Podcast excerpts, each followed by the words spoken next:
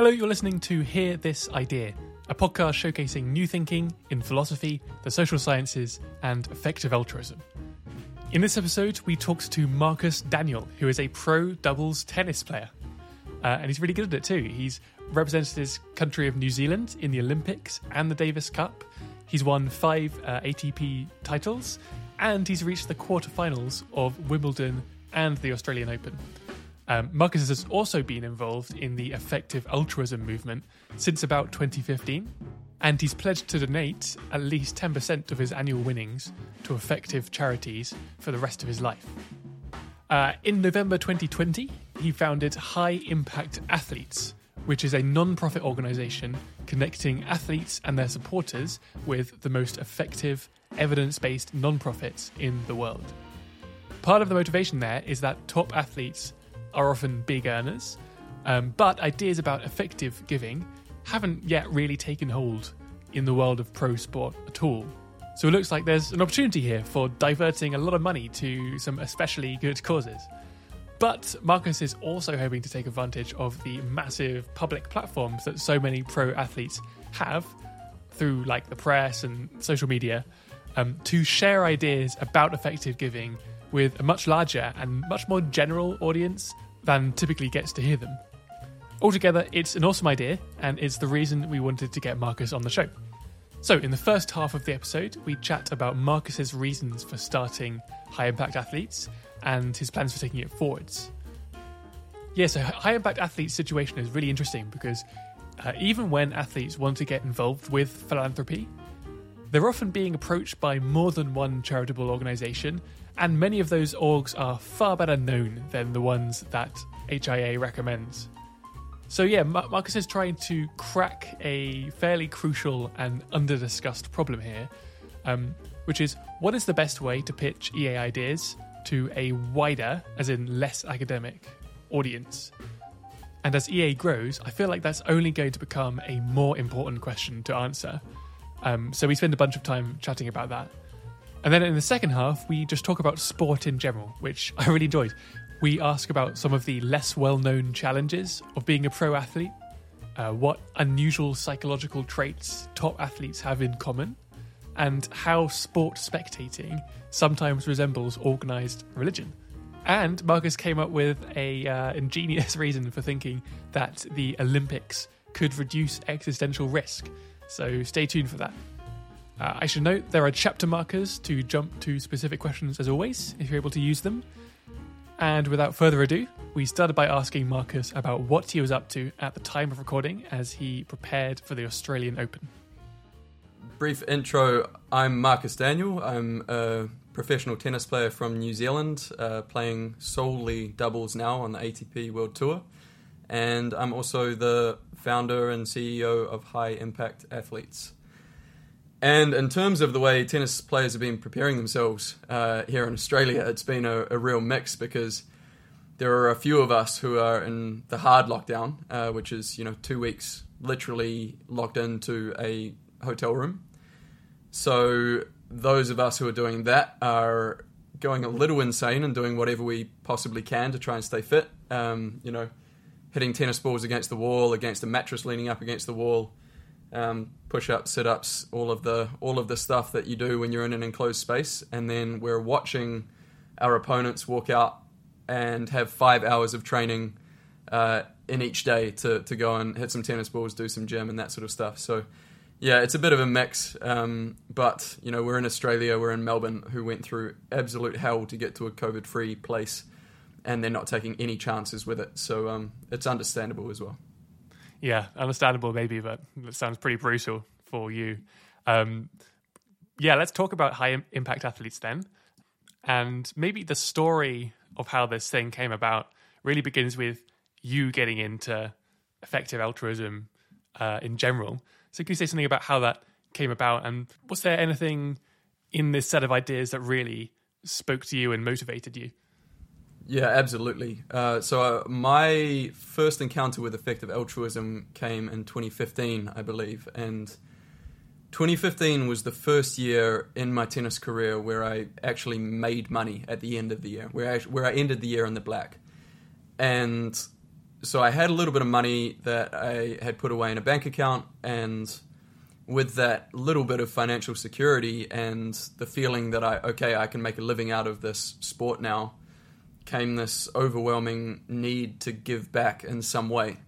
Um, I'd always known that tennis was sort of essentially a self-absorbed, self-centered project and sport, and and necessarily so. You know, it's um, you have to focus completely on yourself and on improving yourself to get to to the top of a sport like that. But it never sat perfectly with me. So I guess at the first chance that I had to to give back, I sort of jumped at it and started just doing some research online. And uh, I came across the website 80,000 Hours online, and it absolutely blew my mind. Uh, it, just how concise their advice was, uh, how practical their advice was for any given career, and the two tenets that sort of stuck with me the most, and ones that I felt were wholly applicable to a tennis career, were the ideas of earning to give and advocacy. And it made a lot of sense to me that if I could reach the heights of a tennis career, then I would be earning a pretty decent amount of money and the more money I earned, the more that I could give away. So that was the first part. And then the other part that comes along with doing well in tennis is you get recognized and you get some measure of fame. And with that fame comes a bigger platform to spread messages that you think are worthy.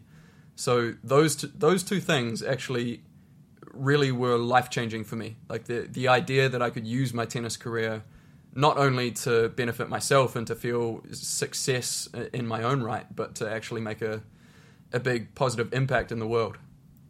Yeah, fantastic. And I'd, I'd love to pick up on all those things, especially this idea of having a platform as a uh, pro athlete. One thing I would like to touch on, though, is the fact that you turned uh, vegetarian, and I take it largely for ethical reasons as well that's unusual at the best of times, but it's especially unusual given that you're an athlete yourself. Um, can you say something about what it's like to drop meat as a professional athlete? Um, yeah, what kind of reaction have you got to that, and how has it turned out for you? Yeah, sure. It might, it might be even more unusual considering I come from a sheep and beef farm in New Zealand, um, and you know grew up on a on a diet of red meat, you know, a couple of times a day, seven days a week. Uh, but it was, I think through my 20s, I was on a slow burn towards some pretty big ethical realizations. Uh, I took, uh, you know, I, I studied a bit of philosophy in my in my bachelor of arts in my early twenties, and uh, read a, an environmental philosophy paper that spoke a bit about vegetarianism and some of the arguments and counter arguments. And some of the arguments made sense to me then, um, and I countered it all with yes, but I'm an athlete and I need protein, therefore I need meat. And that was sort of that. And I didn't really think about it too much more until I think around three or four years ago, probably probably around four years ago. I was in Tokyo for a tennis tournament, and uh, I went out with a group of guys to a sushi restaurant that one of the players had been eating at for the last 10 years, and he knew the chefs, and it was a really lovely little place and so he was ordering all of the rounds for us, and it was absolutely delicious. Um, and the fourth or fifth round that he ordered, he he ordered chopped whale, and there was just something shocking about the idea of eating whale, and I I couldn't I couldn't even fathom eating a whale. So you know, I said I threw my hands up and said, "Guys, this is this is not for me. I, I couldn't live with myself if I if I ate that, and you know copped a bit of flack for it at the time, and then walking back to the hotel that night and and you know sitting sitting in front of my computer that night, I was struck by the dissonance, eh, the the moral dissonance there that that I couldn't bring myself to even think about eating a whale, but in that same meal I had eaten you know, tuna, salmon, a, a, even a beef tartare sushi, and hadn't thought twice about it. And for the first time in my life, that just struck me as ridiculous. And so that just set off a, a big sort of chain reaction in my mind where I thought, you know, why why do I consider eating a whale so so morally abhorrent, but I'm fine to eat the, a cow or the pig that I ate for breakfast that morning, or you know, I go home and, and always my favorite meal had been a rack of lamb. Like, what what is the difference there? And the more I thought about it, the more I realized there wasn't a valid moral or ethical difference, and all that I was relying on were were some pretty paper thin arguments of sort of tradition and yes, but I'm an athlete. And the more I looked into it and the more I researched, the more I read about and you know the environmental aspect of of eating meat, the more I realized all of my excuses were drying up very quickly. And actually, I'd, I'd say it was it was the environmental aspect of it that tipped me over the edge. So I made a deal with myself that when I I, I was living in Barcelona at the time, when I got back to Barcelona, I was doing a two week training block. I said, okay, I'm gonna eat vegan or vegetarian for the next two weeks, and if I don't feel, you know, like I have a lack of energy, if I don't feel like my performance dips, then that's the last excuse, you know. And, and if I'm honest with myself and I'm not feeling worse physically, then then I can't eat meat anymore. And you know, I I ate vegetarian for those two weeks and um, felt great. And yeah, I haven't eaten meat since. Yeah, awesome, great answer. Um, actually, I can imagine some people will be curious now what your major sources of protein are right now? I would say it's a, a form of soy. So it would either be tofu or tempeh. I think my, my favorite um, vegetarian source of protein is uh, seitan. I mean, so when I'm at home, I, I cook and eat vegan, uh, but it's just a, sort of an unfortunate necessity on tour to be vegetarian because it's so hard in some places to find protein sources that are vegan. So you've already touched upon this a little bit, but let's delve into what high impact athletes really is. And maybe a good place to start us off here is to ask about what kind of opportunity you saw in setting up this new organization. You know, you can kind of look around the effective altruism space, and there's already a lot of organizations that are focused on on getting people to make these high impact donations. And yeah, so I'm I'm kind of curious to hear about what unique opportunity you saw for high impact athletes and and ultimately what you're what you're trying to achieve with it. Sure. So so following on from what I was saying earlier about my discovery of effective altruism, uh, in 2015 I started donating to effective organizations. The next year I made a, a 1% pledge through giving what we can. And then each year stepped that up uh, quite significantly until last year 2020, uh, I believe at the start of the year, I'd pledged 8% as a as a an internal mental commitment. Uh, and then COVID hit, and I essentially lost my job and spent a lot of time sitting on my bum and twiddling my thumbs, not really knowing what was going to happen next, uh, tennis wise. And f- for the first time in my career, really, that afforded me the opportunity to have a lot of time to think. Uh, and one of the thoughts that came up with, for me was, how can I be doing more in the world? Uh, and as luck would have it, the ATP had just partnered with Coursera, and so we were given a, a, free membership to learn some stuff online.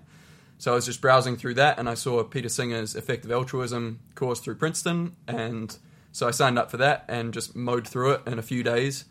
Um, and it, it wasn't new material for me because uh, you know I had been a big fan of effective altruism for a while, but what it did do was really reinvigorate my passion for having a maximal impact on the world and, and got me thinking about how I could do more. And I didn't feel like I could raise the percentage that I'd pledged because I'd essentially just lost my job.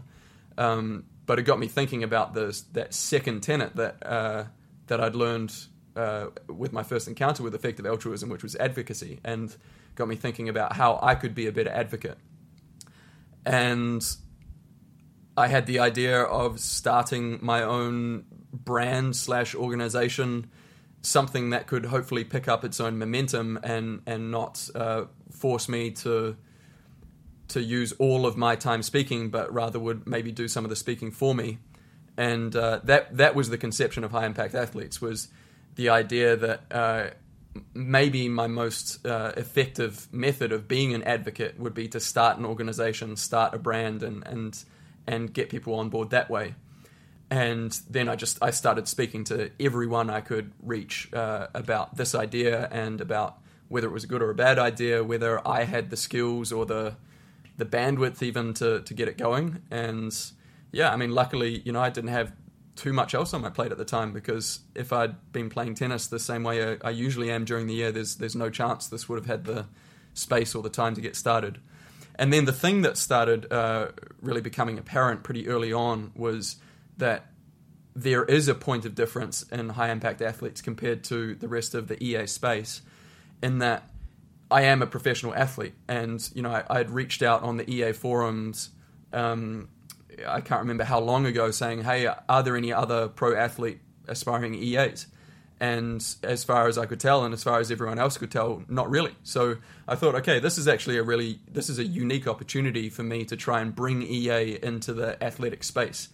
And uh, as I did more research, I, I came across Raising for Effective Giving, who I thought have done a fantastic job in the poker space. You know, they they really have moved a lot of money there. So I thought, well, that's that is my model right there. I'm, I'm going to try to be the Raising for Effective Giving in the sports space. Um, and yeah, it, it is. I might be selling EA a little short by saying this, but I do think one of the uh, weaknesses at the moment of EA is just how unheard of it is. Uh, you know, it, it is just such a a fantastic idea. It's it's almost a no brainer. Like I, whenever I explain the idea to people, everyone is immediately on board because how could you not be on board with trying to do the most good possible? Uh, and so I feel like that idea should be as as mainstream as we can possibly make it. And I do think that sport is an incredible vehicle for that because, for better or worse, athletes have huge followings and teams have huge followings. And you know, I've, I was looking up the numbers of fans for different sports around the world, and it's just, you know, it's it's, it's in the billions and billions. So I thought this was a real opportunity to try try and bring effective altruism in, into a more mainstream space, and hopefully uh, sweep up millions more people into giving effectively and doing the most good possible. Yeah, that's that's so interesting, and there's there's tons I kind of want to pick up on here. But one thing that that really resonated with me is this bizarre realization about how little public awareness there is around effective altruism. And that, in large part, right, kind of appears to be by design a little bit. At, at least in the early days, you know, EA was really focused on getting people at elite universities or, or kind of organization. Um, but now you kind of realize this there's really limits as well, right? How many people can can get involved, and EA has been, you know, in some ways rightfully criticized as well for for not really focusing on uh, inclusiveness as much.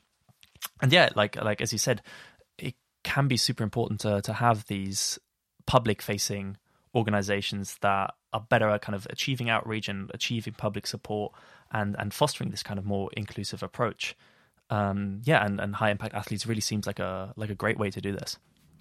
Yeah, exactly. And I, and I, I have read some pieces in the past that uh, spoke about a concern to get the messaging of effective altruism right before really spreading out. And I do understand that concern, but I think if you keep the message simple and you keep the message about let's give effectively if we can, let's do the most good if we can, I I think that's quite hard to misinterpret and if it's kept that simple and it spreads as wide as possible, then I, I, really do think the amount of marginal impact made with the spreading of that message would just be immense. Yeah, I think it's worth picking up on that, right? So I wonder if the best pitch for selling EA ideas to some audience from you know, like a top uni, like a bunch of smart, kind of nerdy students who like decide to spontaneously go to talks about effective altruism, that pitch is probably going to be different from the best pitch for a kind of slightly wider like uh, demographic or for um, pro athletes in particular, which is like a very kind of unusual bunch of people. So I want to know, like, what have you found really kind of works unusually well when you're like selling these ideas to other athletes, and how how should that kind of pitch be tweaked for this um, group of people? That's that's something I feel like I'm still figuring out. Uh, I do think you make a really good point that the audience is very different. I, I feel like EA is mainly comprised of super intelligent people who have been pre-selected in some way. You know, either they've read a book about uh, effective giving or some aspect of that, or they've been at a university where they've seen a chapter on of effective altruism or something affiliated with it. Uh, and for the most part, uh, athletes. I shouldn't say that athletes aren't super intelligent as a rule, um, but they they. I definitely can say that as a general rule, they've spent uh, less time studying than most because uh, simply because of the singularity of focus required to become a professional athlete in most cases.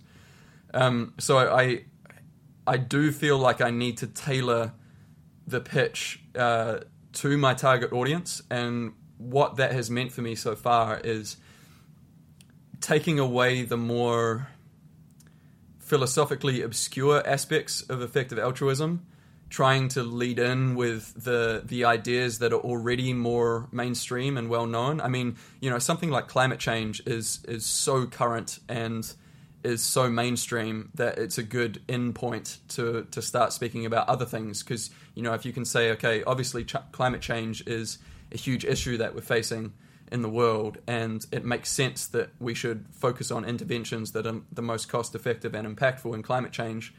And then there are also these other cause areas where we should be doing the same things. And you know another area that's sort of a, a, a no-brainer for people to get on board with is extreme poverty and, and children dying.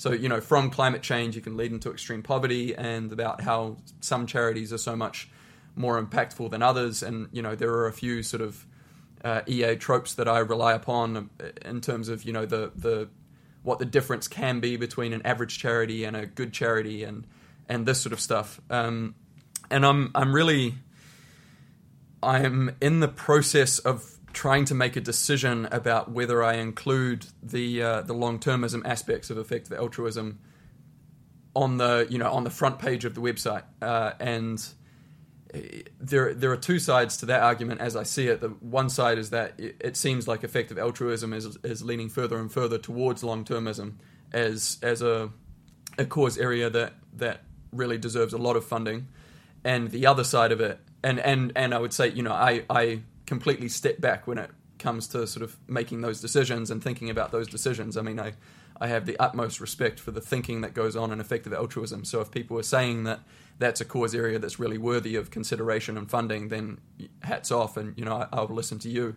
Um, but then on the other side of it is, I am trying to cater for a specific audience, and I feel like the ideas of long termism at least some of the ideas of long termism are far enough down the effective altruism road that if I spoke about them first off, I think they might turn some people away.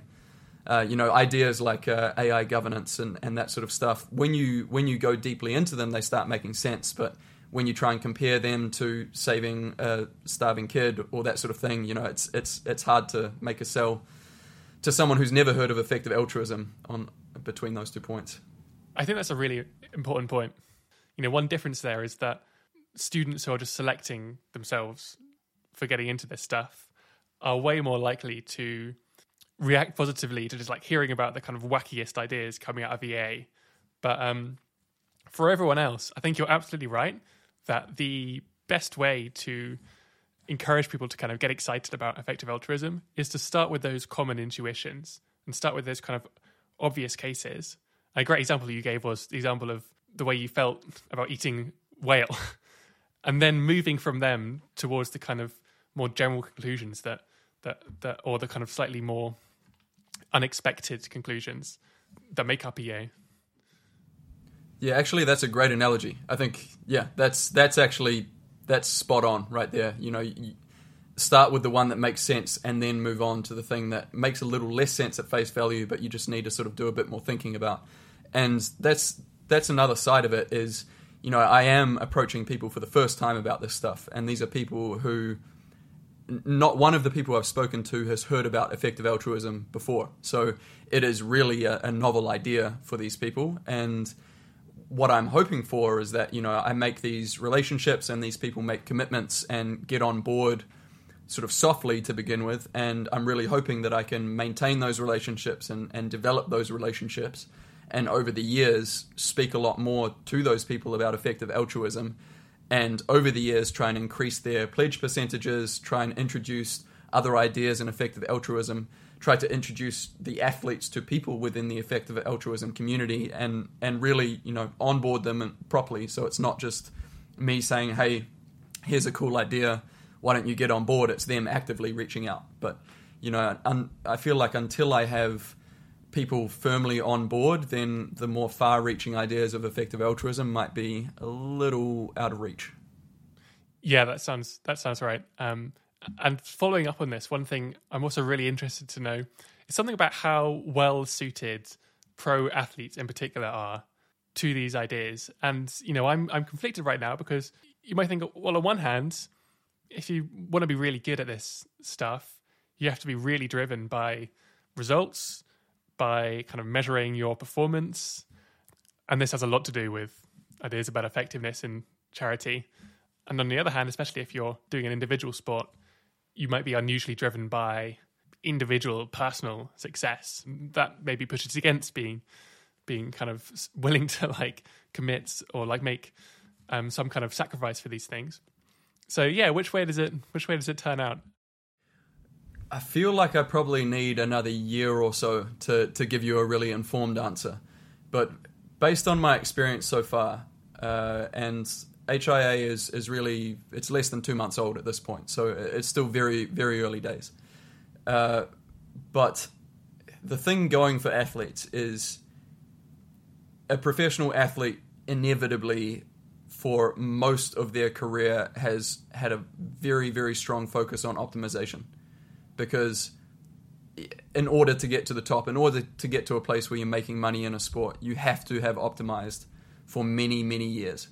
Like it, it just you, you don't get a leg over your competition if you're not doing that. So I think optimization in, in sport is is a very similar idea to to effective altruism. It's optimization in, in charity.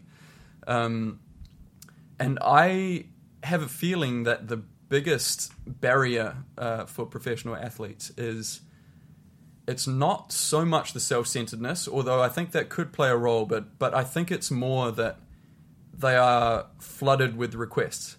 You know, the the higher you get in a sport, the more famous you get, and the more famous you get, the more requests you get of your time and energy and money. And so these people I'm speaking to have been approached, you know, count, countless times for all sorts of different things, including charity. Uh, and that actually, I think, is my biggest point of difference with HIA is that I can gain access to athletes because I am an athlete and I can speak to these people on an equivalent level. You know, I, I can say, hey, this is something that I do. Here's why I believe in it. And I, I really would love for you to join me. And it's not coming from a manager, it's not coming from an agent, it's not coming from a salesperson, it's coming from one of their peers. And in, in terms of access to athletes, that's invaluable. And based on the response I've had so far and, and you know the sort of hit rate I've had with people coming on board, I would also I think I have to assume that it's also a, a huge uh, benefit or weapon in, in terms of um, onboarding. As you mentioned that, right? Athletes are, are really busy people and um, kind of brings me on to another question, which is that you are an athlete, right? And you are an incredibly busy person. Um, you touched upon earlier in our conversation about how you had uh, a couple of months uh, off uh, early in your career where you were able to kind of explore other things, but right now, right? You we see you're you're playing in the Australian Opens, you're setting up this new NGO, and it, it, makes me wonder how you're able to to balance these things out, and if you maybe have any advice about kind of time management or organizational skills that that allow you to to pull off this this really busy busy work scheme. Well, the last ten days have been have been great because I've been stuck in a hotel room with nothing else to do, so I've been able to spend a lot of time on HIA.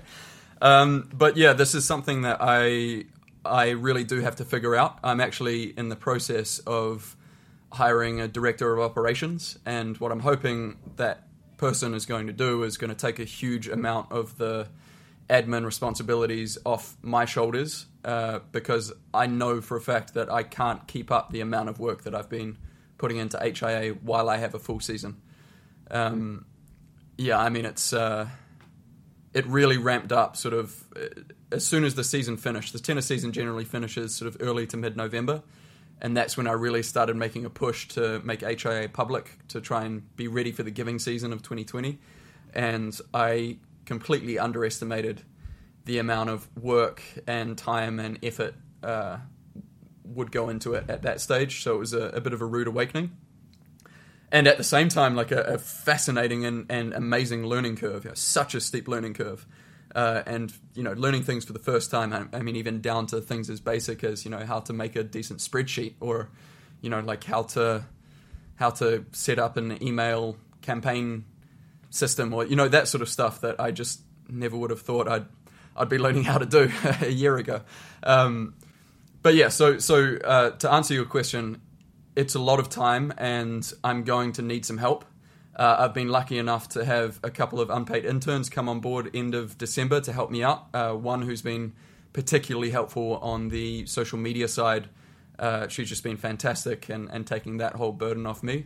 And I feel like I need one one other person who is really hungry to make this organization grow and to free my time up so that the essentially what what I want to do with my time is purely focus on reaching out to athletes because that's where I think I have something unique to offer EA.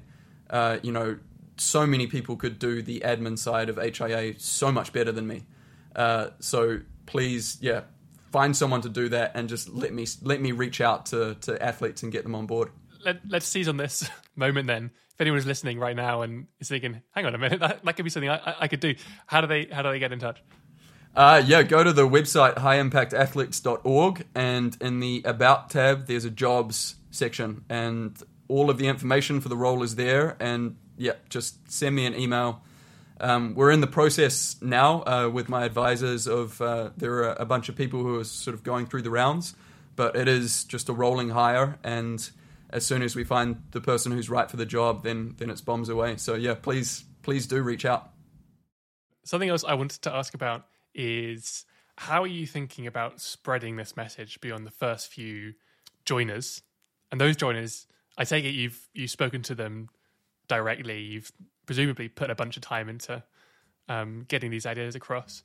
But going forwards, do you see some possibility of the idea just kind of taking wing on its own once you get this kind of critical mass of people signing up, you get their followers interested, um, and the, there's this kind of word of mouth effect where the idea is just good enough to sustain itself? Do you think that kind of liftoff could ever could ever happen? That's what I'm really hoping for. I mean that that's I think the potential the, I mean the the potential there I think is huge because of athletes being the target audience. I mean if you get if you get the the biggest athletes in the world in the biggest sports, they have reach of just tens of millions, if not more this is a, an an outreach or a growth strategy that I, I'm not sure if it's the best way to go, and you know I'm I'm constantly reaching out to people to speak about this. But in an ideal world, I get enough top tennis players on board that I can then reach out to another sport, um, and makes sense for me to focus to begin with in the states on the team sports because they are it's like a honeypot of, of earnings. They they earn such good money and they have such big names. And America is so sport crazy that, um, yeah, I, I think that's the the best first place to look. So I'm hoping that uh, with the bigger names in tennis, they have personal connections in some of these sports. And that's the other cool thing about uh, targeting athletes is that at the very top level, they they all know each other or at least they have access to each other. So if you get someone on board with this idea, then he'll know someone. Like, for example, Stefanos Tsitsipas is on board with HIA and he's friends, like, goes on holidays with the guy who just signed the most lucrative NBA contract ever. And so, you know, if I can get close enough uh, with Steph and, and, you know, if he's on board enough with the ideas of HIA, then I assume that's something he'd be happy speaking about with Giannis. And you know, that's a guy who's going to be a global megastar for the next 10 years or whatever. So I'm hoping that, uh, you know, it, it's like a. I listened to a podcast with Naval Ravikant the other day, and he spoke about a thing called network effect. And I'm hoping that it's like every added user or every added athlete will then contribute to making it easier to get more athletes. Uh, failing that, I don't know. I think I'll have to go back to the drawing board. Yeah, it's it's really interesting, right? Kind of seeing athletes and, and sport being able to to push right these these social causes.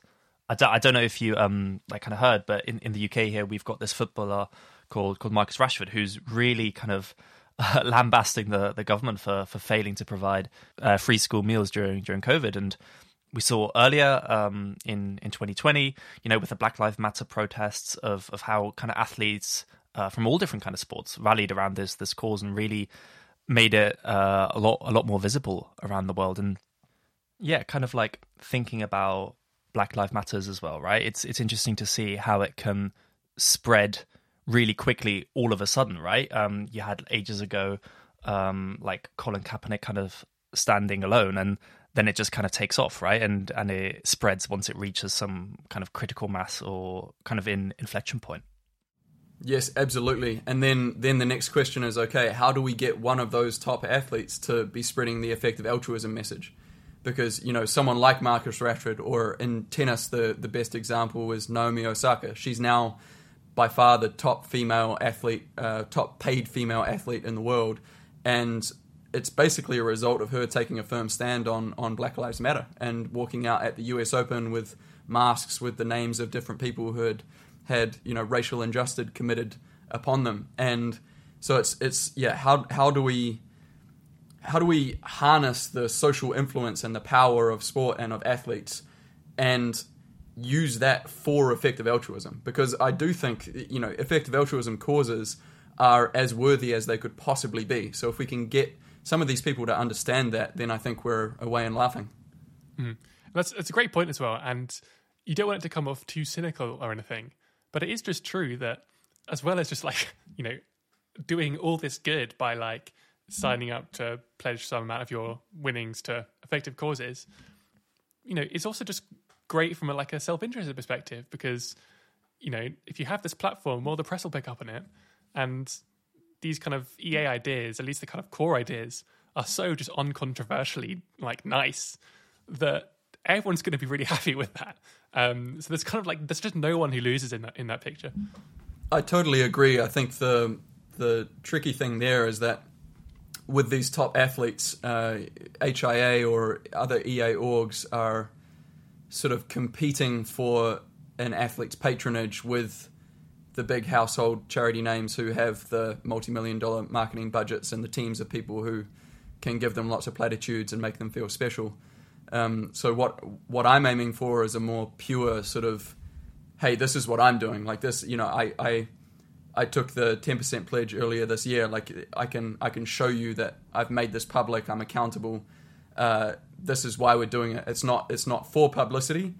If it does get publicity, that's a great thing but we're doing this for the right reasons and and yeah let's let's get on board together with this so i'm hoping that the purity of that message and the the staggering numbers that you can see uh, through effective altruism organizations i'm hoping that that's the thing that will sway people rather than you know being being flown somewhere to have a photo shoot or that sort of thing yeah i'm like curious on the other side as well, right? What kind of feedback or reactions you got from within the EA community? I don't know if there were like any particular bits of advice or kind of guidance you got there that, um, yeah, you'd, you'd, you'd want to talk about. I have to say that the EA community is the most generous, helpful, friendly, amazing community I've ever come across. It's been astounding to me how generous people are with their time, uh, you know, I'm, I'm reaching out to people who have no real reason to want to speak to me, and you know, we'll end up having an hour conversation of me just asking stupid questions and them being ultra patient and giving me great answers. So, I mean, I, I can't thank the people in the EA community enough for the help that I've been given. Um, not just in person and reaching out and having Zoom calls and that sort of thing, but you know, on the EA forums, uh, I put up a couple of posts early on about high impact athletes, and there was such interesting discussion about you know what I should include on the site, what I shouldn't include on the site, how certain copy came across in terms of messaging. Um, there's been a lot of conversation about uh, including or not including long termism. Uh, the, the push from the EA community has been to include, and you know, earlier today I was designing a web page and, and writing some copy uh, in preparation for if if I did decide to include it. So yeah, that I think the long termism side has been the strongest message to come out of it. But I really, yeah, I've just been so pleasantly surprised at how helpful people have been, and really it um, it's been quite gratifying and validating for me to see the enthusiasm and excitement that some of the sort of leading figures in EA have had for the idea. So yeah, I, I'm I'm pumped with the response from from the EA community. I think it'd be great just to do a massive pivot now and just talk about sports more generally, since we have like a pro athlete on on the podcast, which is not normal. Um, so, a first question, I guess, something like this: What does it What does it take, just psychologically, to do like exceptionally well in a sport, and especially an individual sport like tennis? And also, how much of those attributes can be trained or learned and how much do you just have to be lucky to have been to have been born with? That is a super difficult question.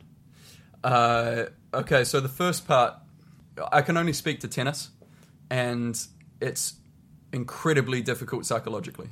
It's, I think, probably one of the most difficult sports in the world psychologically, if not the most difficult, uh, due to a number of factors. One is you're losing every week more or less. Like you are failing every week.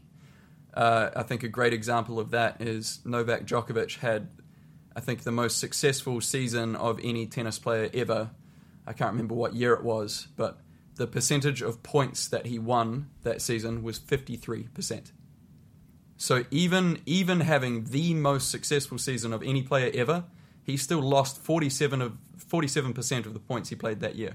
And I think that sort of sums up tennis in a nutshell is you fail so much. And if you can't deal with failure and be able to take the lessons from it and pick yourself back up and, and try and be better the next week, then you can't survive. And then when you when you couple that with the longest season of, of any sport, you know, we're on the road from the last week of December through till the middle of November covering you know most continents in the world, and maybe with a few weeks of of break between that. And you know, at the end of the year, we might have two weeks of holiday, and then have to start the preseason training because that's the only time we actually have to to try and build our bodies before we start the next season. So. It's it's an incredibly long, arduous season with a ridiculous amount of international travel that you can't get around it. It takes a toll on your mind and your body. And then on top of that, you've got a high stress performance environment where you're losing all the time. So yes, psychologically, it's uh, it's insanely hard. And I think the benefit of that is I really do think that tennis is it's a it's a harder testing ground than most, and I think people who can survive tennis and do well in it probably are pretty well equipped to come out the back end and, and succeed in many other areas. And I do think it really is helping me deal with, you know, the people who, who don't come on board with HIA, the people I reach out to who, who are not interested. And then to your other point, uh, whether it's sort of nature or nurture as to as to whether you're predisposed towards, you know, being able to deal with that sort of stuff. I think it this this probably sounds like a real cop out but I think it's probably about half and half. I think some people some people are competitive by nature, and I think if you're competitive, then you're more predisposed towards being okay with getting beaten. Oh no, that's that's the wrong way of putting it. Not being okay with getting beaten, but you know, like but it motivates taking, you rather than yeah, taking you, being beaten with like, oh, that's not going to happen again, or yeah. you know that sort of thing. But then the other side of it is, I really do think a winning mindset can be trained. Uh, I think Rafael Nadal is a perfect example of that. You know, he's had the he's had such strict guidance around him since he was sort of ten years old with his uncle, and uh, you know, not allowed to say the wrong things without being corrected, not being allowed to moan, not being able to not being allowed to be negative, like all of these things. And now you see that guy, and he is a ferocious competitor on court. I mean, he's the most intimidating competitor probably ever in any sport. His his mindset is beyond belief.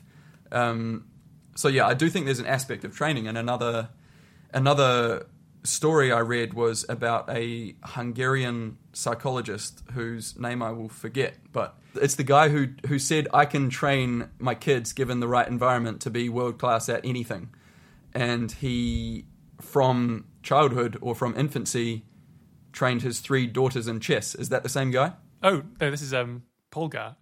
Yes, prob- probably. Yeah. So I think uh, one of them was like a, you know, got to number twenty or thirty or something in the world, and the other one was an international grandmaster, and the other one was like a national champion or something. So you know, like, yeah. So that that sort of shows the power of nurture. Uh, yeah, in professional sport, I mean, uh, there is very much a, a genetic uh, range that you have to sort of be given um, for each sport. You know, I, I remember reading recently that uh, your chances of making it in the NBA double with every extra inch taller you are. Um, so there are those sorts of things, but yeah, I do think nurture play, plays a large part as well. This might be like a, a really silly question, but I'm curious about if there's like any unique psychological aspects that make for like a really good athlete, um, but not like another high performer like a CEO or an entrepreneur. Like if there's any kind of unique qualities there that apply to to sport, but but not really outside of it. That's a that's a great question, and I, I don't I don't know, but I, I think the thing that I see in all of the really top tennis players is a singularity of focus that I think borders on or even sort of vaults over into obsession. And I don't know if that's helpful to someone like a CEO or someone like a startup founder or someone like an academic. I mean, I could see how that would be helpful, but I could also see how that sort of obsession and and self absorption would be a uh, a parachute, and and you know if you were trying to be a CEO, wouldn't wouldn't allow you the team skills or that sort of thing to get ahead. Picking up on that, I, I, was planning on on asking this, which is all these qualities that make exceptional sports people the way they are are those qualities virtues like outside of the football pitch or the tennis court um, in other words like would a just top athlete basically be likely to succeed at basically anything they put their mind to? Or is it like a really good thing that these sports exist just to give these people a playground and like make sure these psychopaths are like contained to a harmless harmless thing? Uh, I feel like I'm I'm walking on eggshells here. you can pass. Uh, I think to to an extent, it's a good thing that uh, professional sport exists, and and you know, um, this I think goes beyond just for the individual. I do think uh, it's a great thing that professional sports exists for society's sake. I mean, I think it's a it's a fantastic release of pent up aggression or pent up frustration. You know, it's like a, a very rules driven, restricted way that we can just release and get an endorphin rush and, and get some dopamine and, you know, like cheer and see a battle and pick sides and all of these things that I think are probably just part of our animal nature that uh, society necessarily represses for the main part. Um, yeah, and it's a really like it, it, would be a really interesting thing to if you had Novak Djokovic and in one life he did as tennis, and then you could sort of simulate another life where sport didn't exist. I have a feeling his head would explode, but yeah, I can't, I can't say for sure. Yeah, that's so interesting. So another thing I'm I'm curious to know um, is whether for most people who try to turn pro at a certain sport, it ends up being worth it, right? So, like, one thought is that when it comes to the pro sports people we normally learn about, those people are being selected for based on their success. In other words, we're like much less likely to learn about the, you know, 10, 50, 100 um, failures is maybe a strong word, but like the folks who didn't quite get to the very top echelon for every one person who is like a kind of superstar. Um, and especially because it's like often necessary, more or less, in some sports at least, to start training very young and very hard. You just have to make big sacrifices, like you mentioned earlier. Often, you know, like um, some other potential career just like falls by the wayside in a way that's kind of very hard to pick back up. So yeah, I want to hear about how tough pro sport can be at these like top levels, and whether you've just kind of seen that happen firsthand. Any of the kind of like, yeah, like tougher, tougher aspect to this to this game. Oh, absolutely. I mean, I think again, tennis is really the only the only sport I can speak about with any authority. But in tennis, uh, you know, ninety nine point nine percent of the people that I saw around me growing up and and you know coming through into my sort of twenties, uh, they're not playing tennis anymore. Uh, it's it's a tiny tiny percentage of people who even get to the stage where they get a pro ranking. And you know, it's only when you get to the very peak of that professional pyramid in tennis that you're actually making a living. Um, you know, I, I, said earlier that in 2015 it was the first year that I actually saved any money at the end of the year, and I think, you know, I, I went pro full time. I think in 2008, so there were seven years there where I, I lost money by playing tennis and I was, you know, one of the top juniors in my country. I was considered a big talent. I moved up pretty quickly, pretty early, and then it's just incredibly hard.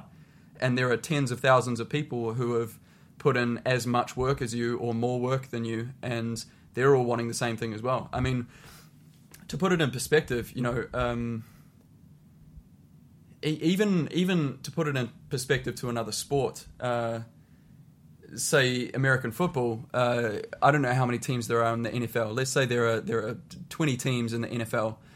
Those squads are probably they're like 40 to 60 people, right? So let's let's say 50 people. So there are let's say a thousand people in the NFL who are earning amazing money. Like they're all on great salaries. Well, the the thousandth ranked tennis player is uh, losing thousands and thousands of dollars a year playing professional tennis. Um, so yeah, it, it is incredibly difficult, uh, and you know that's also. Uh, you know, American football is selecting from a population of 300 or so million, whereas tennis is selecting from a population of the world. Um, so yeah, in- incredibly difficult to make it as a pro. Uh, I know many people who have gone, you know, over a decade trying to make it as a pro and have never made it. Um, and I think the the real definition of making it as a pro is can I earn a living from the sport? Uh, and until you're there, I, I don't think you you've made it, so to speak. Um, yeah, so it's an incredibly difficult path. It's uh, in my experience, it's you know hardly anyone that I saw around me, even through the lower levels of professional events, is still playing tennis today. Uh, like one thing I want to ask, following on from from what you said there, right, is how you kind of thought about this career decision your yourself, then, right, and and how you kind of viewed um, the risks around like professional sports, right? Was there ever any doubt that this wasn't going to be something you were going to try or like kind of stick at for for as long as possible? And were there any like alternatives you you considered to to tennis for like a a longer period of time? For me, there was never really any doubt that I'd try for a career in, in professional sport. Uh, for me, there was a little more ambivalence around around which that which sport that would be. Uh, so when I was younger, I I played a lot of football, a lot of soccer, and um, I think when I was 14, I was in the New Zealand team for both tennis and soccer. So then the New Zealand Soccer Federation got in touch and said, "Hey, if you want to stay in the team."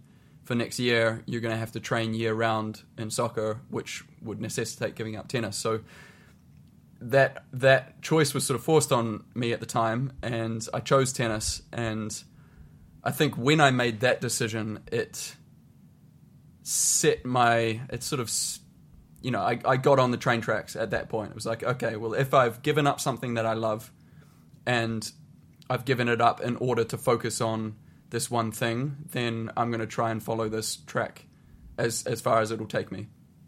And uh, yeah, so I think from a fairly young age, I had quite a lot of conviction about wanting to try a, a professional sporting career. And my my family are very strict on academics. You know, I, I um, finished school. Obviously, actually, I did my last year of school by correspondence. I was I moved to Slovakia, which is a completely different story. But um, but I uh, after I finished school, uh, I started a, a, university degree extramurally through a New Zealand university called Massey University, and and so I was always not hedging my bets, so to speak, but um, you know, I, I've never been able to bear the thought of only having tennis in my life.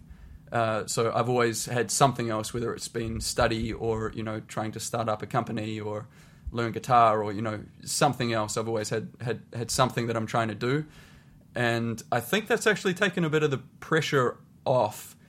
You know, having to do well in in a tennis career because I've kept other options open. But but yeah, for me, it was an early decision to try and go pro. I want to ask about the Olympics, and in particular about why they are so important and valuable so the most important fact to to kind of flag here is just how much they cost. So between the summer and, and winter games, you know, you get costs running upwards of tens of billions of dollars. This is every four years or so, right? And you might think from a kind of pure EA perspective, well, that money could plausibly do more good spent elsewhere. At least it could do more tangible and robust good, like saving lives and preventing diseases on the other hand, the value of running these kind of huge international sporting events and like just beaming them into everyone's living rooms, it's harder to pin down. I think you've already kind of alluded to some of it. Some of it has to do with maybe like a sense of shared purpose or like national pride, a sense of aspiration. Um, so there's a few questions here. One is just like from the athlete's perspective, you've competed in in the Olympics, and I really want to know like what what it's like and why it's like so special. And there's this other question about given that you are you have this kind of EA aspect to your thinking, do you feel any tension there about um, these kind of like this really expensive, huge events? And this applies to other like presumably other kind of big sports events as well, and your kind of EA EA values where you're kind of thinking about what is most cost effective. Yeah, you know, I, I'd never actually thought about it from an EA point before, but it is a really interesting thing that you raise and as you were speaking there, I just thought uh, if you were really looking at it from from a strict EA point of view, then yes, you've got the the argument that those tens of billions of dollars could plausibly be more effectively spent elsewhere. But uh, if you consider nuclear threat to be a, a viable risk, then perhaps something every four years that is what I consider to be the, really the only truly global event that brings countries together that has a good feeling around it uh, on all sides. Perhaps the the goodwill that's generated from something like that is worth the cost. Um, you know, that's not something I've thought about before at all, but uh, it would be interesting to explore that. In terms of what it means uh, from from a personal level, I mean that that was absolutely one of the highlights of my life was walking into the arena in Rio with the New Zealand team, uh, and it is it is really the only event that showcases a vast number of sports to the world. I mean, you know, who watches javelin in any other year except the Olympics? You know, but come Olympics year javelin's amazing and it's exciting, and those people were heroes. Uh, so I think it, I it, it the Olympics gives the majority of sports that people compete in something to work towards that that truly feels worthwhile. So I don't think that value can be underrated or underestimated. Um, in saying that, now that you've brought it up, I, I do understand the tension there uh, around something costing so much, uh, and yeah, I'm, I'm definitely going to have to have to give that a little more thought. Uh, but maybe this is just a defense mechanism. But um, my my gut feeling here is that it gives a lot more to the world as a whole than it takes. Uh, yeah, but see now, even saying that, I'm I'm thinking about how many problems could be solved with those tens of billions of dollars. Yeah, I mean, like, I guess it gets at some points like the limit of EA as well, right? Or like at least in terms of like being able to to quantify good, and yeah, it's it's it's a lot easier to to run RCTs with malaria nets than it is like with the Olympics. Yeah, I don't know. I think it's also a bit like getting at like action stepwise, right? If you kind of think about it, getting people to to donate 10% of their income is already such a hard kind of ethical case to do. Um yeah, like I kind of imagining what it would might mean from like a branding kind of point of view, right? If if EA suddenly uh pushes um getting rid of this very popular sports event and if there's even any hope in it in it being able to do that.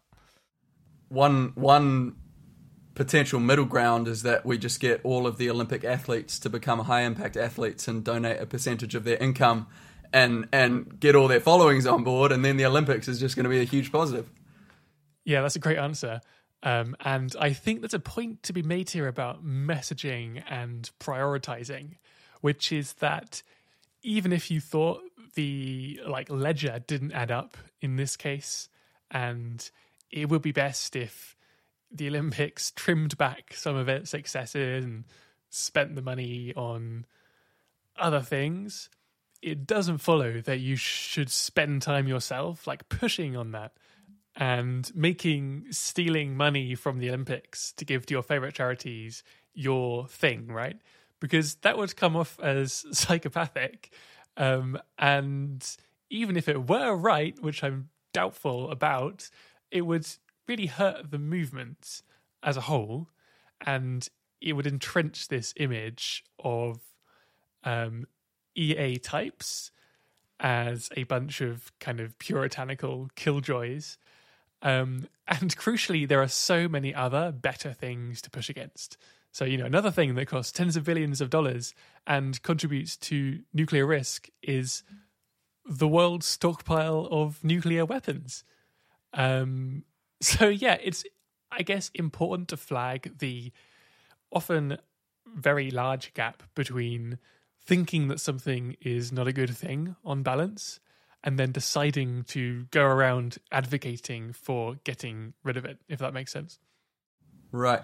Another thought that i just had and i really haven't done much reading on this at all but uh, i know there's an organization called the happier lives institute and i know that there is a a philosophical position that uh, people feeling an abundance of joy is is worth something or potentially worth as much as the opposite amount of suffering or, or, that sort of thing and it would be an interesting question to look into you know how much joy does the olympics bring to the world because i really do think it's you know i mean maybe it's just my household but the olympics was always such a huge deal, and everyone was excited. And you know, it doesn't it wouldn't even matter if you were following athletes from your own country. If there was a beautiful story, uh, it's just heartwarming. I mean, one that comes to mind is, and actually this involves a, a Kiwi a Kiwi girl, but uh, it was like the 5K race or something, and there was a big trip in the middle of the pack, and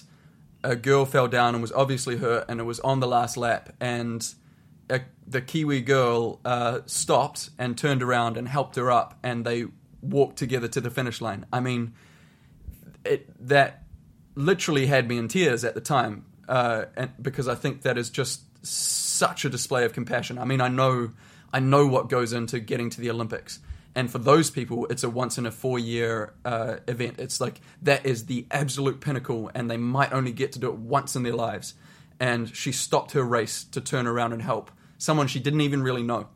Um, and yeah, so human stories like that and the compassion and the empathy and the joy that they engender, I mean, that probably has moral weight as well. Yeah, I think that's such a great point. And yeah, I guess on the whole, it's just a great thing that, at least in wealthier societies, we've reached this level of comfort where we don't have to engage with making big sacrifices um, or confronting the real like peaks and troughs of emotion uh, if we don't want to. But it's a really good thing that sport is there to be a kind of theatre for watching people put themselves on the line and make those sacrifices. And it's the same thing when you play a sport as well as watch it, where there there's something you only realize when you get into one where you realize you're able to exercise this part of yourself which isn't allowed out in normal life and it is something like a feeling of really pulling together with your team and looking out for one another and moving towards something bigger than yourself? Something like that, anyway. Absolutely, pulling together and also striving. Like, I, I feel like, you know, a reasonable chunk of the population don't have a lot of striving in their lives, like really pushing themselves on a day to day basis. And so, for people who haven't experienced that, seeing people do it is astounding. And for people who have experienced that in their lives, seeing people doing it at that level is astounding. So, I, I think it, it's sort of it has an aspect of appeal to to everyone. Yeah, this um this is a nice tie into to something else I kind of wanted to to touch upon, which is that like at the moment we've kind of talked about sport in this very kind of professional athlete kind of sense, but what you just talked about there, right? This kind of idea of like sportsmanship and kind of everyday life kind of benefits of sport. Um, I don't know if there's like anything particular you want to to speak to about that, but kind of like reflection on yeah how how sport can enrich your life, uh, or if there's like any general advice you have to people about who want to pick up like a sport or kind of on the fence of of making that that decision. Right. I mean, so this is this is my brother's point of view, and it's one that I think is just beautiful and true and timeless. Is we all need to play.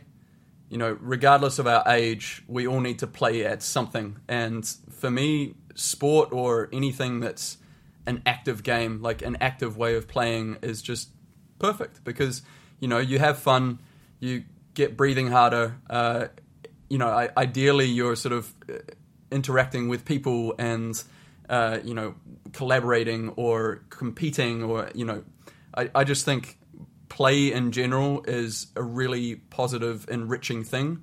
And I think the longer we do that in our lives, the healthier and happier we're going to be.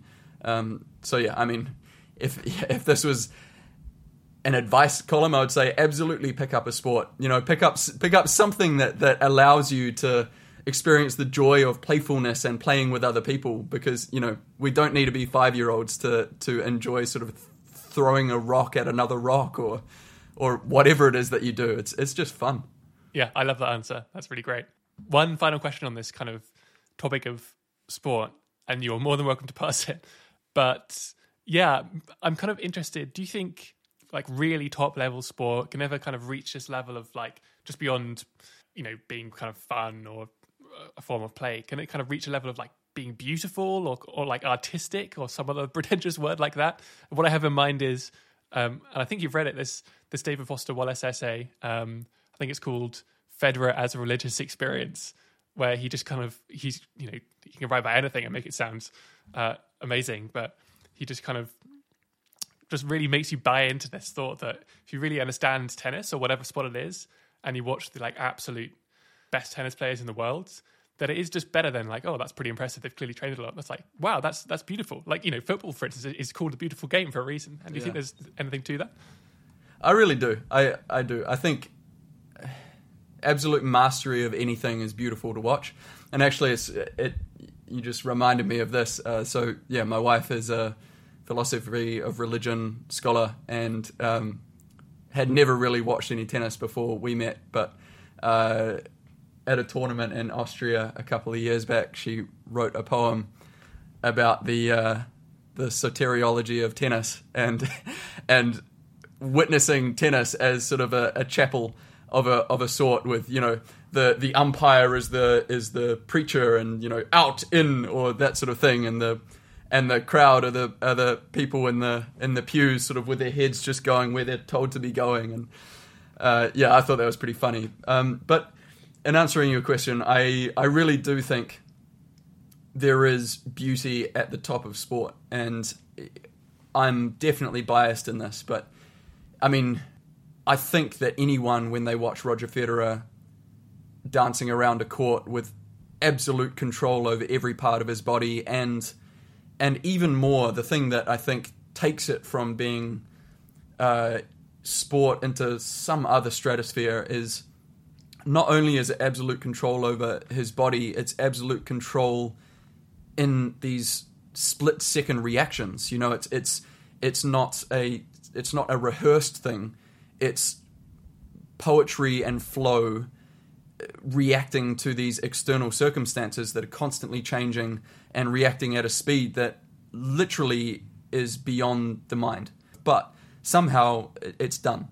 And when you see an absolute master like Federer, you, you could watch him without watching the opponent and, you know, watch it in the same way as you'd watch a ballet dancer. At least that's that's my opinion. And you know, I, I think the same thing when I watch Lionel Messi with the football. You know, the, the guy is just at one with everything around him. Um, and I think there are perhaps sort of one in a generation examples of that, but I think they do exist in every sport. Yeah, that's that's such a great answer, and I really love that that point you made about your your wife's writing about tennis as as this kind of chaplain. It kind of made me think as well. You know, there's this feeling that that fans have when they're like in a stadium or in a crowd. There's kind of like this this element of like transcending kind of collectiveness to it. And yeah, it, it, like it reminds me, I guess, a lot of like what mass is like in in church. You know, there's kind of like collective bonding and and singing together and losing this kind of sense of self within it as well. It it really is right. This this kind of like religious yeah. ex- experience. Exactly, and and I actually I was struck by this because the the other day I was just watching a few tennis highlights and. Uh, you know, most of the people in a stadium when they're watching a tennis match are not die-hard ex-player fans. You know, they're in the stadium because they want to watch high-quality tennis, but they're not necessarily there because they're they're die-hard uh, Nick Kyrgios fans or whatever. But if you see an incredible rally and you see the final shot being hit, everyone is reacting spontaneously and outwardly and gregariously. You know, everyone's on their feet, like gasping and and screaming and that it's sort of uh, out of your control. It's like the crowd just picks everyone up, and and there's this energy that and electricity that happens that it's sort of yeah, yeah it's it's hard to explain and hard to describe. But I I really do think that's one of the beauties of sport and you know live music and those sorts of things is that everyone gets on this wavelength and it can it can absolutely lift you even if you don't really want to be lifted yeah and again like this kind of collective experience where you are just sharing these feelings with like hundreds of other people in the absence of these kind of like big religious events it's not really like socially acceptable anywhere in life except from as you said um, live music on one hand and live sport on the other. And it's like so important then that these things just stay there because they're like not only kind of interesting in their own respects but they're just performing this like social function which you know things like religion kind of also do and maybe do to a lesser extent. Yeah totally. Yeah well okay on roughly these lines then let's um, make another turn and talk a bit about philosophy. Um, right now you're taking a, a philosophy masters. Can you tell us a bit about why you've um, chosen to do that? I mean presumably you're not planning on becoming a academic philosophy don anytime soon so something about your motivation for that would be interesting um, and yeah, something about what you're looking to to get out of it. Yeah, so my my wife has made it very clear that uh, she's going to be the only Dr. Daniell in the family, so um, a, a, doctorate of any sort is not on the cards for me. In terms of what I want to get out of it, I, th- I, think there were there were a few reasons that, that I started. One was pure interest. I mean, I do really enjoy reading philosophy. Uh, you know, it's uh, I read philosophy books in my spare time, and I think the type of thinking that you do when you're studying philosophy, I, I just think that's valuable for life. I, I, really do think it's been additive to my own life.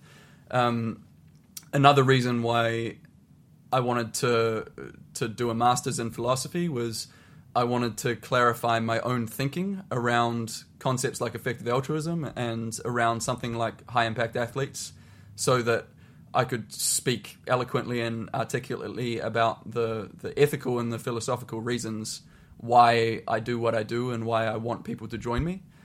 And then another aspect of it was also, you know, I as a vegetarian, I've spent a lot of time banging my head against the wall, speaking to people who are interested in vegetarianism, but don't change their behaviors even if they agree with the arguments. So I think part of it was was also how can I be more articulate about uh, you know vegetarianism or any other ethical position that I think is worthwhile and valid, and I would enjoy seeing people pick up on. Um, you know, I, I do I do enjoy it, and I am hoping that in some way it will contribute to the success of HIA. Mm-hmm. Yeah, great answer. And you mentioned two things there. One is just doing philosophy because um, it can be useful as a kind of guide for living, some of it anyway. Um, another reason was because of the ideas themselves. It's useful to have a better grip on them if you want to explain them to other people. And also, they're just intrinsically interesting, a lot of them. And I think it'd be great to just to like dig into both of those things.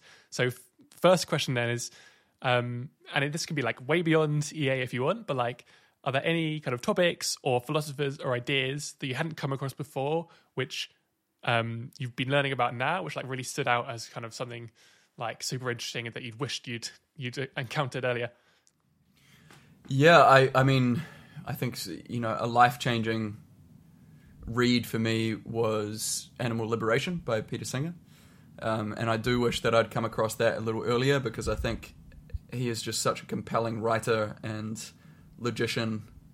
Yeah, so I, I wish I'd come across that book uh, a little earlier because uh, I think I would have been convinced about vegetarianism earlier, uh, and I, I, think that just would have been a good thing.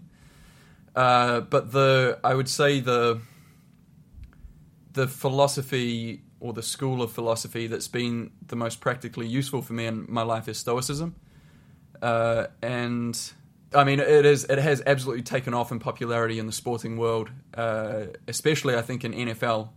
Uh, there's a sort of a, a modern writer, a guy called Ryan Holiday, who's who's written a couple of sort of pop stoicism books, and I think they they really did the rounds in NFL, and I, I just really love the idea of embracing hardship, uh, the idea of a sphere of control, of uh, you know not wasting energy on things that you cannot control, and you know these aren't ideas that are are uh, only found in Stoicism. I mean, in Buddhism, you find the idea of the second arrow, which is essentially the same thing, where you know.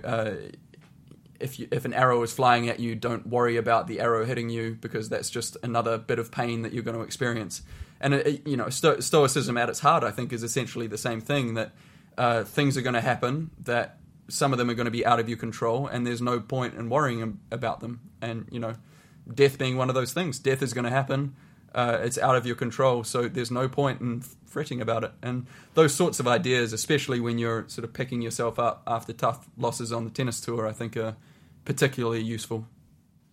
Let's um, let's move to our final two questions, which we ask all of our guests. And the first one is, what is a recent thing you have changed your mind about, and why?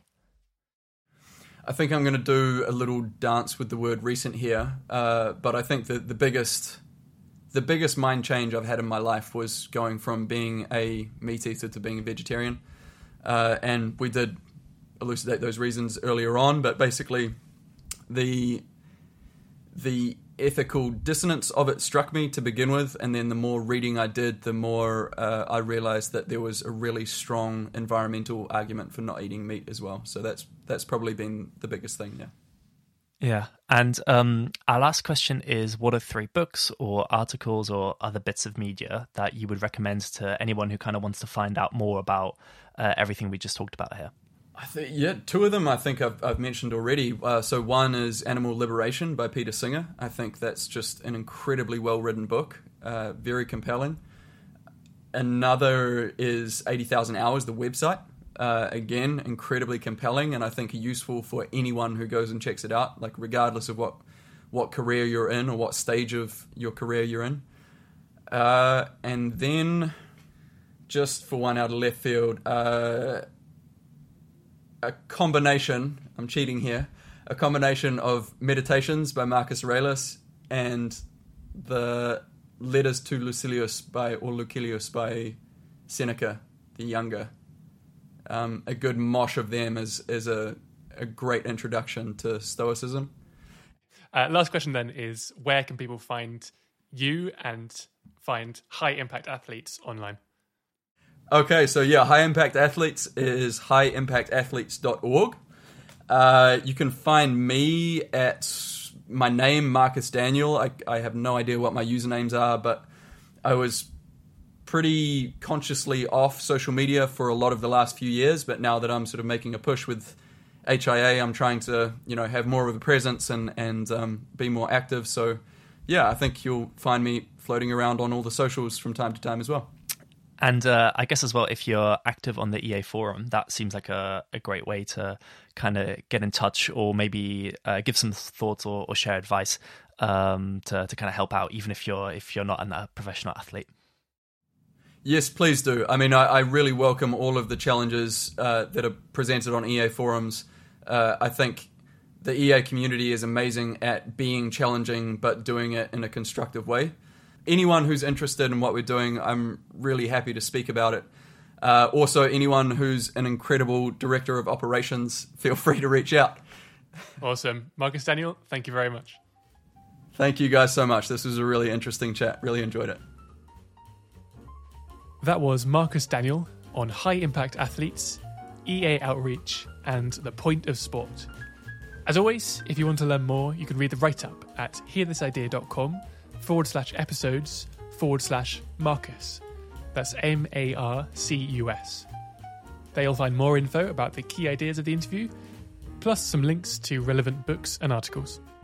As always, it would be great if you could leave an honest review on Apple Podcasts or wherever you're listening to this.